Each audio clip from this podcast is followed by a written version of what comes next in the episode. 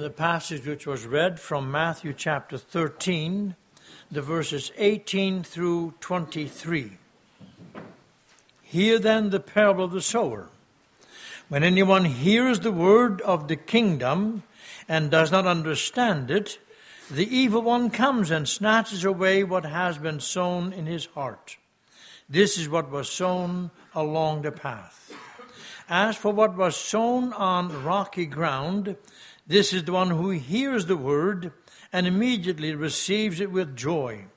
Yet he has no root in himself, but endures for a while. And when tribulation or persecution arises on account of the word, immediately he falls away. As for what was sown among thorns, this is the one who hears the word, but the cares of the world and the deceitfulness of riches choke the word, and it proves unfruitful. As what was sown on good soil, this is what this is the one who hears the word and understands it. He indeed bears fruit and yields. In one case a hundredfold, in another sixty, and in another thirty.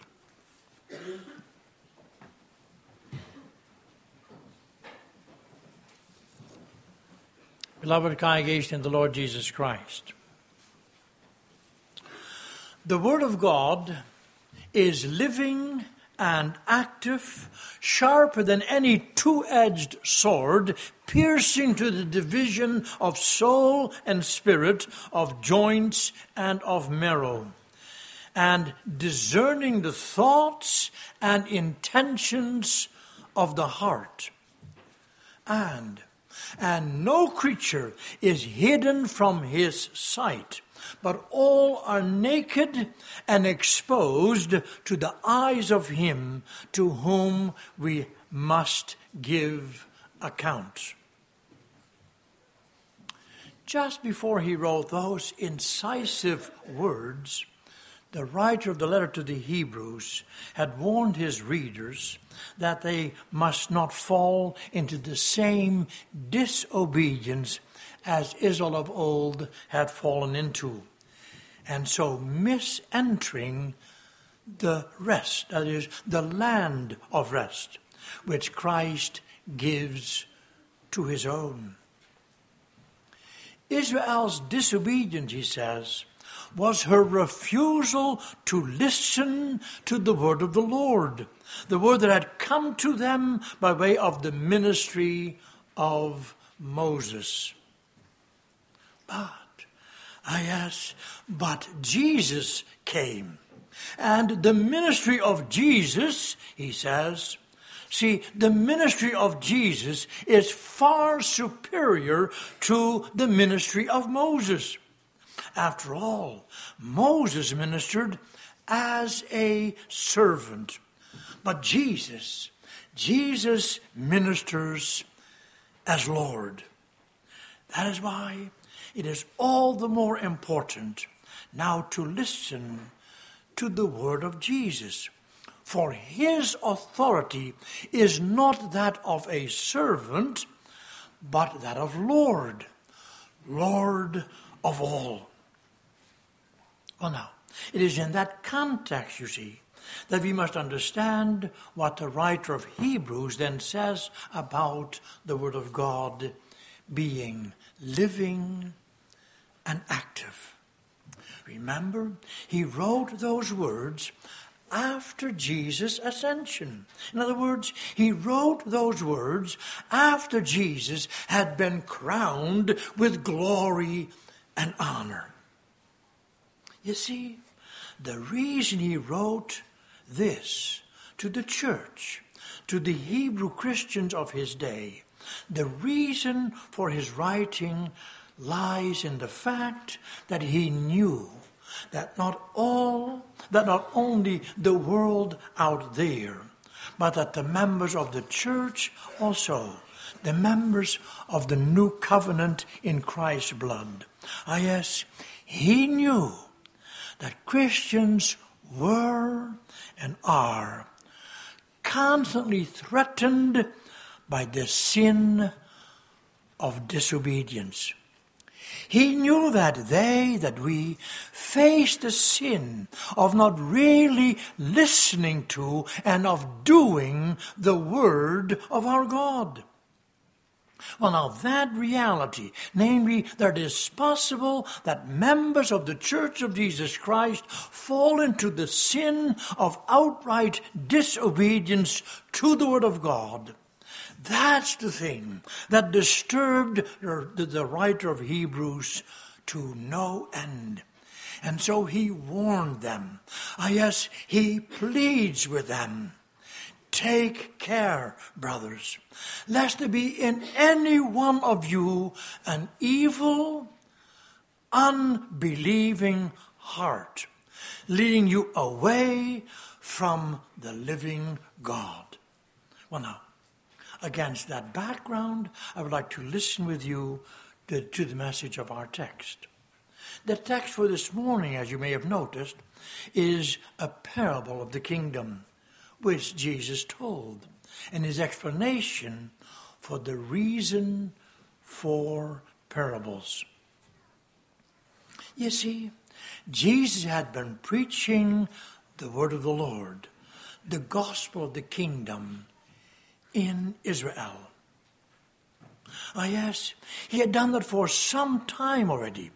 He had preached openly about the kingdom of heaven to Israel, the covenant people of the Lord. He had preached to them sermons such as the Sermon on the Mount.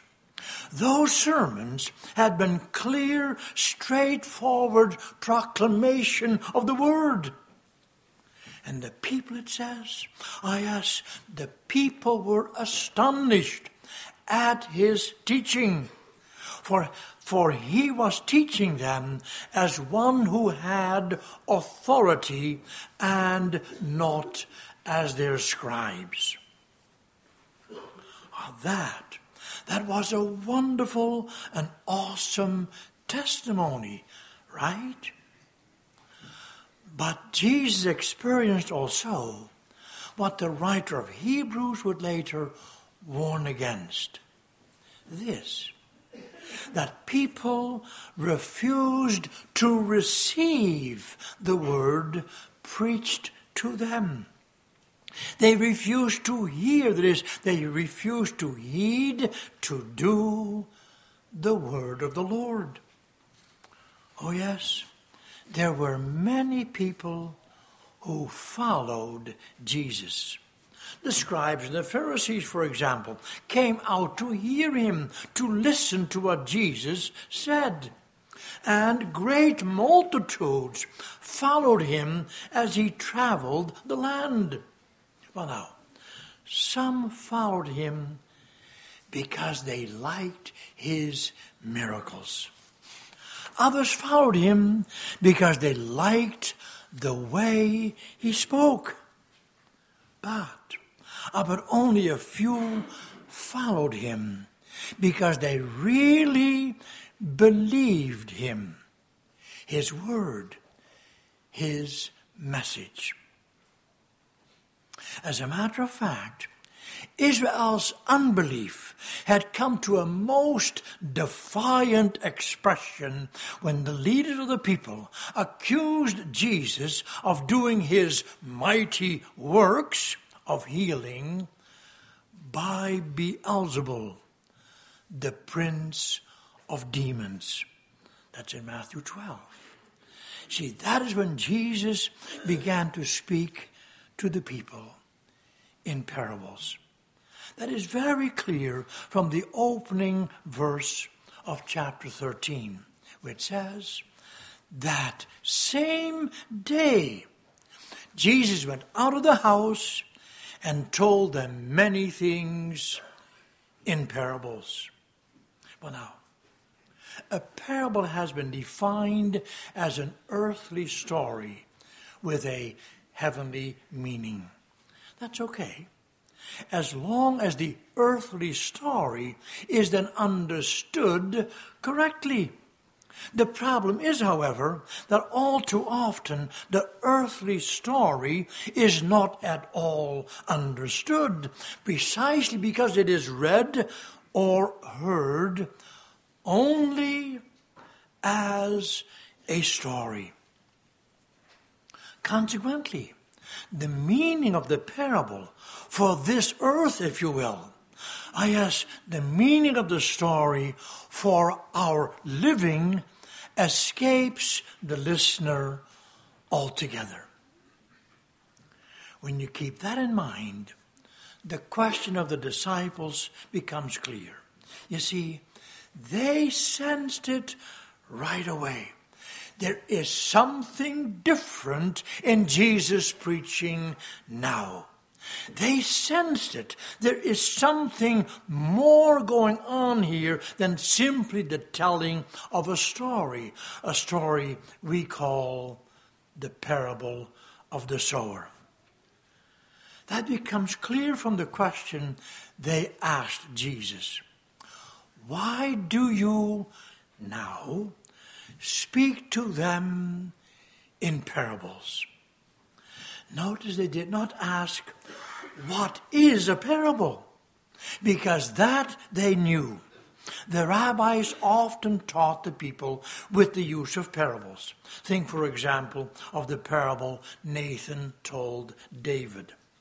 Ah, yes, you can be very sure they knew what a parable was.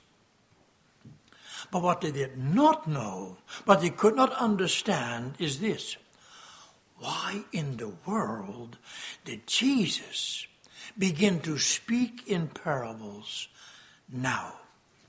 What was that all about? And what was he really telling the people with this parable of the sower?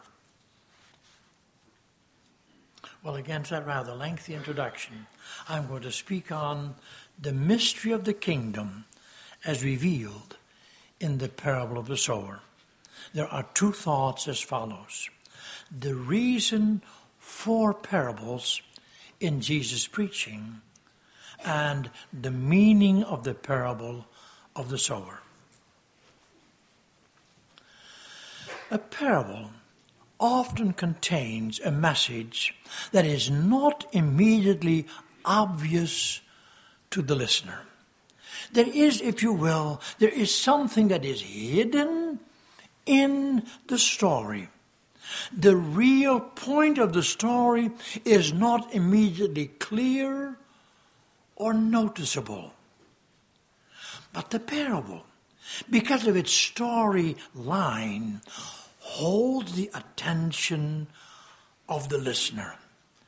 And the parable wants to force the listener to react. The listener, you, must ask, what does this story mean? Why is it being told? What does it say to me? Think for a moment of the parable Nathan told David. The story about the poor man who had only one ewe lamb and the rich man who had taken that lamb.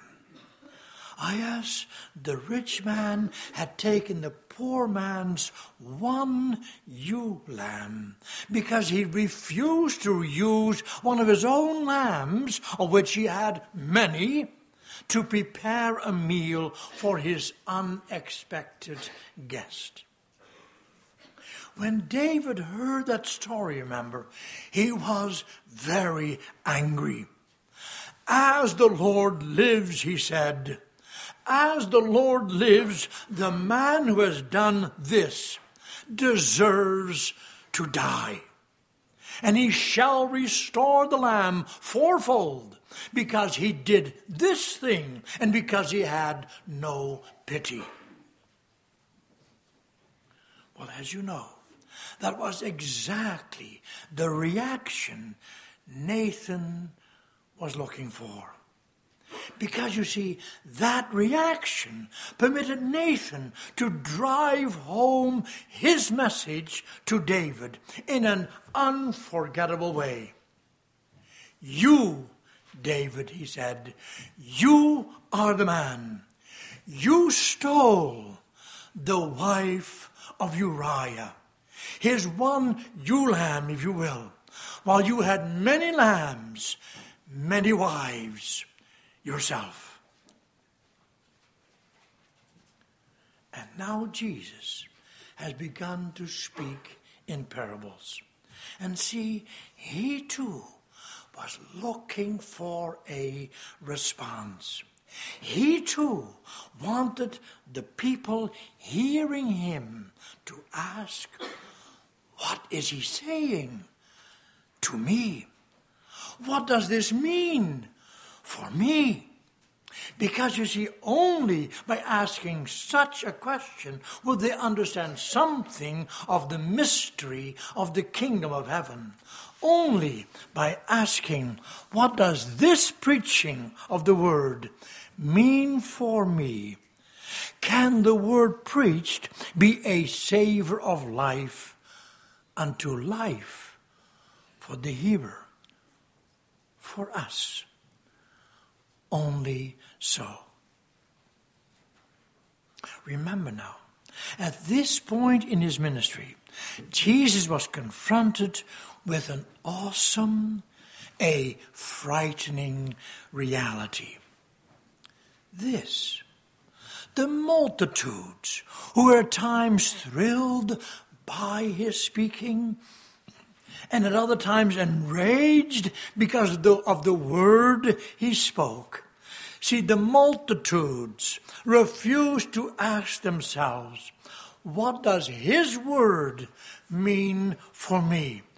What does it say to me? See, that's when Jesus began to speak to them in parables. And to the puzzled question of his disciples as to why he was now doing that, Jesus answered, To you it has been given to know the secrets of the kingdom of heaven, but to them it has not been given. You hear it. That answer is more than a warning. It is a judgment. Jesus clearly distinguishes between his disciples and the multitudes that heard him. Think of it. Jesus says that his disciples have eyes that see and have ears that hear and hearts that understand. Oh no, they don't have that of themselves. It has been given to you, said Jesus. But the fact is, the disciples were beginning to grasp what in fact the very heart and core, you could call it the mystery, the secret of the kingdom of heaven. This, Christ and his ministry are central to the kingdom of God. And therefore, without him, you have nothing at all. Never forget it. Without Christ, you have nothing. Oh, there were no doubt many things at this time that the disciples did not understand at all yet. As a matter of fact, they didn't understand what Jesus was saying about the secret of the kingdom in this parable. But, oh, but that troubled them. That's why they asked Jesus about it. And that is why Jesus explained the parable to them, point by point. But the multitude, see, the multitude neither understood nor did they ask for an explanation of the parable. And see, that refusal to ask, that ultimate complacency about Jesus and His Word, that proved that the word spoken by Isaiah found its fulfillment in them. You understand? See, it had all happened before. I asked, it had happened before that covenant people had simply refused to give heed to the word of the Lord. That had happened also in the days of Isaiah. Remember, the people in Isaiah's day knew all about the Lord God and his covenant. Were they not children of Father Abraham? And they talked about God's love and about his forgiveness. Yes, they sloganeered about peace, peace. But, but they refused to commit their ways, their walk of life to the Lord. And they refused to listen to the prophets of the Lord, whom the Lord had sent to call his people, his children of the covenant, to faith and to repentance. When the Lord then called Isaiah to preach, see, then he commissioned Isaiah with these words Go and say to this people, Keep on hearing, but do not understand Keep on seeing, but do not perceive. Make the heart of this people dull, and their ears heavy, and blind their eyes, lest lest they see with their eyes and hear with their ears and understand with their hearts and turn and be healed. That word of the prophet Isaiah, Jesus now quotes. Oh, you can't miss it. This was, it is both a word of judgment and it is a word of warning, but also this is a word of love. This will be Jesus' last attempt to stir the people to jolt them, to move them, to respond to Him, to His preaching. Now they must ask, what? What does this mean? What is the Lord saying to me today? But the multitude, see, the multitude did not at all react.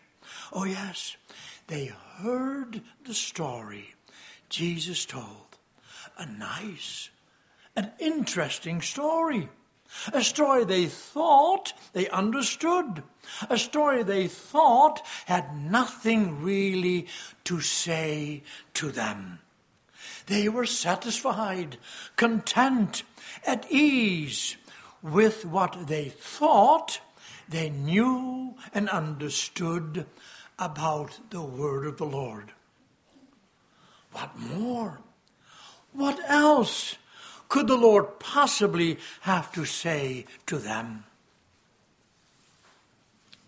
So it is that seeing, they did not at all see, and that hearing, they did not hear a thing, neither did they understand. Once that is clear, you understand what Jesus says in verse 12. What to, to the one who has, more will be given, and he will have an abundance. But from the one who has not, even what he has will be taken away. Remember now, this was said to the children of God's covenant. This is said to the people with whom the Lord had dealt as he had not dealt with any other nation, because he had made known to them his statutes, his word, which none of the other people even knew. But But if the people of the covenant, if those who are baptized, if we refuse to respond to the word of the covenant with faith and repentance, then they, then we, then you will lose what you have. Oh no, then you must not say that those children should not have been baptized in the first place. Because that would mean that you reject, that you refuse beforehand what God so graciously gives, what He gave to you in Christ Jesus, namely the covenant of grace.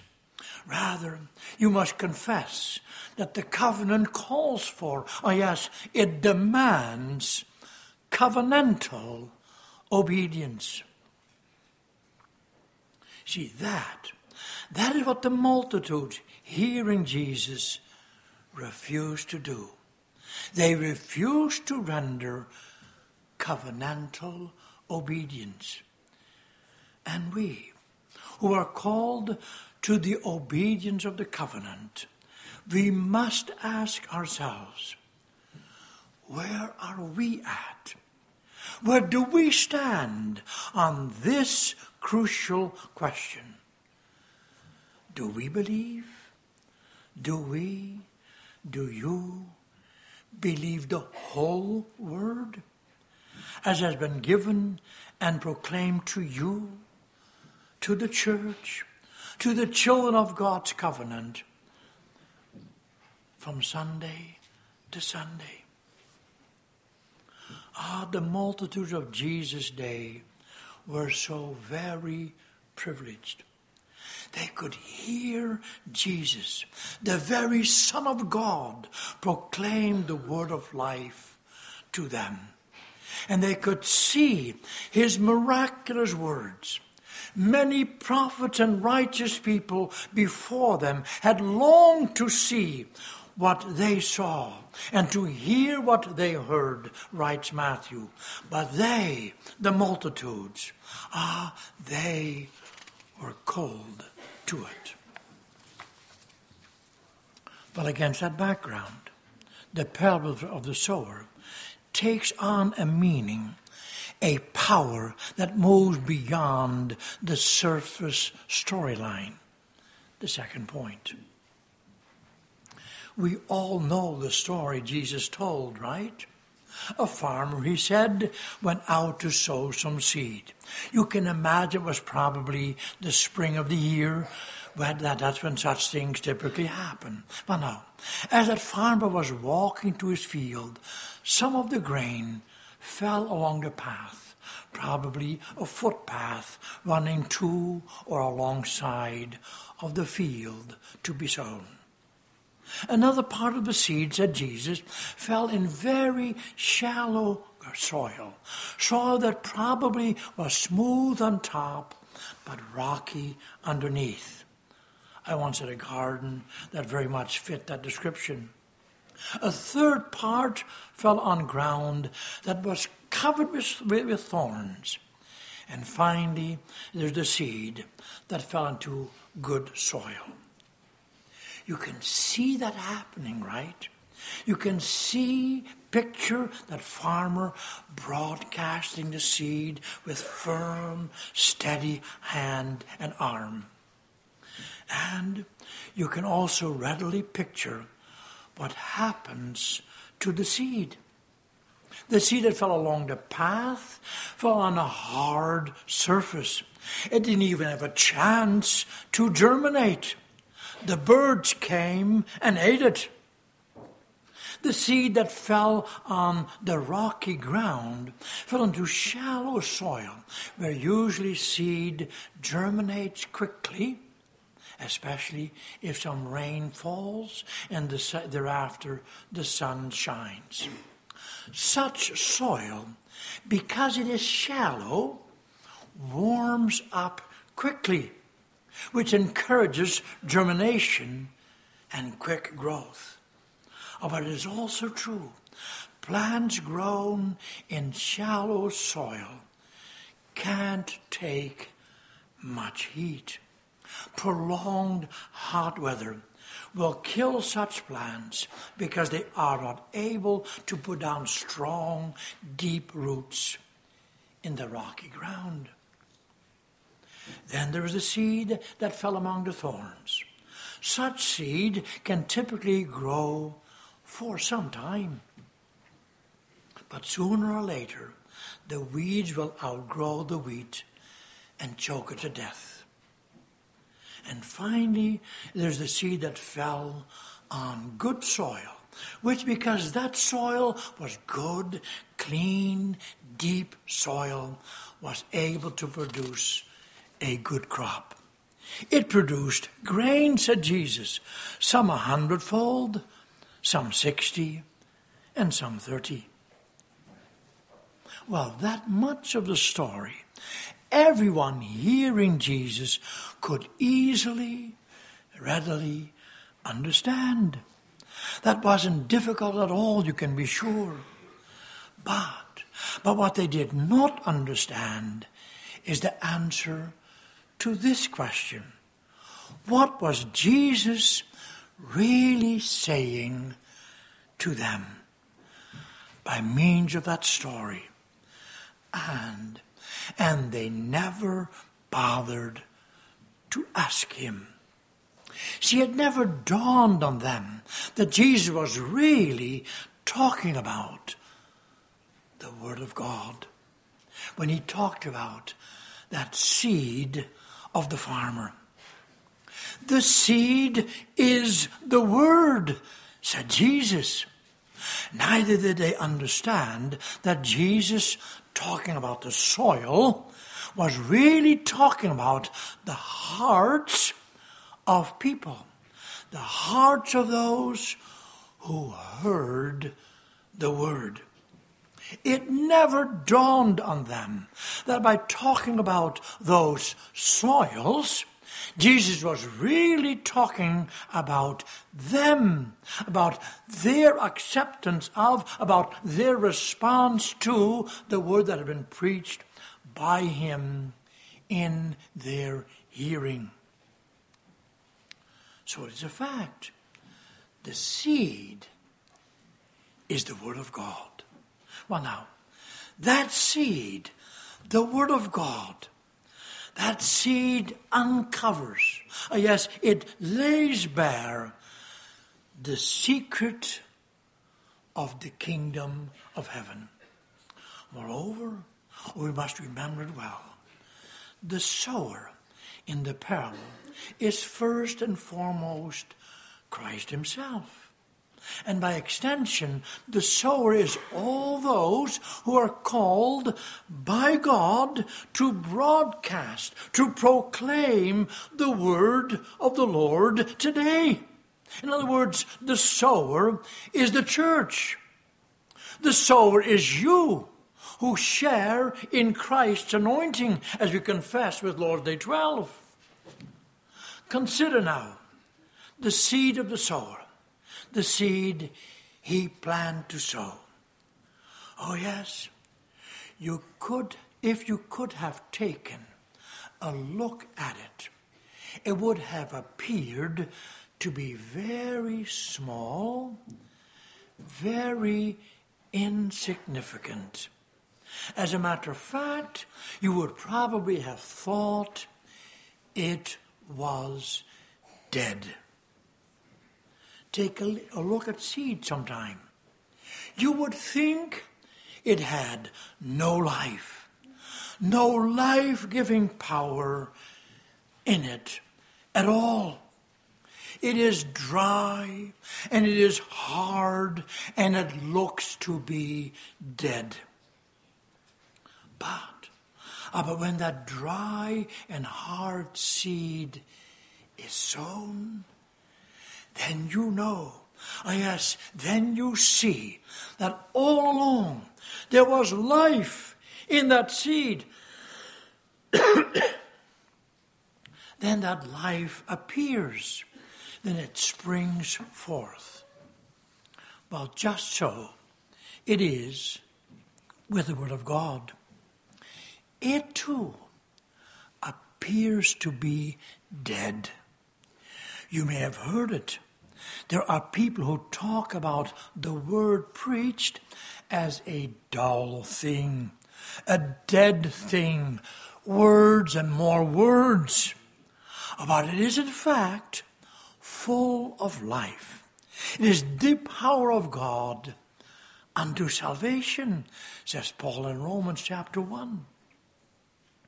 Remember well, when the word is preached, when it is broadcast, then it always does something because it never returns empty to the Lord. That is, it never returns to the Lord without having accomplished that for which the Lord sent it. Isaiah had said it very clearly it shall accomplish that which I, the Lord, purpose, and it shall succeed in the things which I sent it. Isaiah 55. But about what it does, does indeed depend also upon the soil. Oh, that, that is an awesome thing. People talk about church growth or the lack thereof. And surely that is a tremendously serious question. It is such a serious question, precisely because the seed, the Word of God, does not change. Think of it. That seed, it always has its life giving quality, no matter where it is sown. But, but whether it is able to come to fruit bearing, see, that depends also upon the soil. But now, that secret, that mystery of the kingdom, Christ now explains to his disciples. Remember, they had been with Jesus for a long time already. They had heard him preach with power. They had heard him preach the gospel the kingdom, of that kingdom of which he himself was the king. But the fact is, only a few people had actually become followers, disciples of Jesus. There really was little evidence that his kingdom was actually growing. Surely that was a disturbing thing for the disciples of Jesus. After all, it was Christ, the Son of God, who did the preaching. How then would it be pretty soon when they, the disciples of Jesus, would have to do the preaching? Surely you would expect that Jesus would have more and better results, wouldn't you? the disciples simply didn't get it. Well, now, the parable of the sower uncovers the secret. You see, it is true. Jesus, the Christ of God, had been preaching the word. And pretty soon the disciples would have to do the same thing. And many after them would be called to do just that. But, ah, but the results would not always be as the people might hope or expect or pray for. Why is that? The answer lies in the soil. See, there are at least four kinds of soil. That is, there are at least four kinds of listeners to the word preached. There are those whose hearts are as hard as stone. They don't receive, they don't accept, they don't want the word of the kingdom at all. Oh, yes, they don't want to hear about repentance because they will not, they refuse to think of themselves as sinners.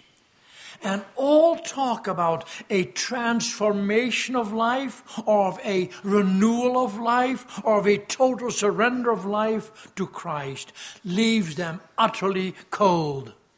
They refuse to let the word penetrate their hearts, their lives. So it is very easy for the evil one to come and snatch the seed, the word preached, away. Then there are those who do receive the word preached. As a matter of fact, they receive it with joy, says Jesus. Such are the people who gladly accept the promises of the gospel. Yes, they find the gospel appealing and its promises rich and rewarding. But that the gospel also asks for self denial and that it also means cross bearing. See, that never entered their mind. Consequently, when tribulation or persecution comes because of the word, they fall away. They never gave such a thing so much as a thought, you see. They were superficial Christians with a hallelujah there and a praise the Lord there. They show a lot of promise, but when the going gets rough, when things heat up a bit, then they wither and die. Because you see, beneath a thin layer of soil, there was, there is the rocky ground. So it is eventually revealed that such people were all along strictly concerned about themselves. God talk only interested them as long as they thought they might, some reap, might reap some benefits for the here and now. But their eyes, their lives, never focused on the glory of the Lord. Then there are, in the third place, those who hear the word and it enters their heart, but but they never really give themselves wholeheartedly to the Word.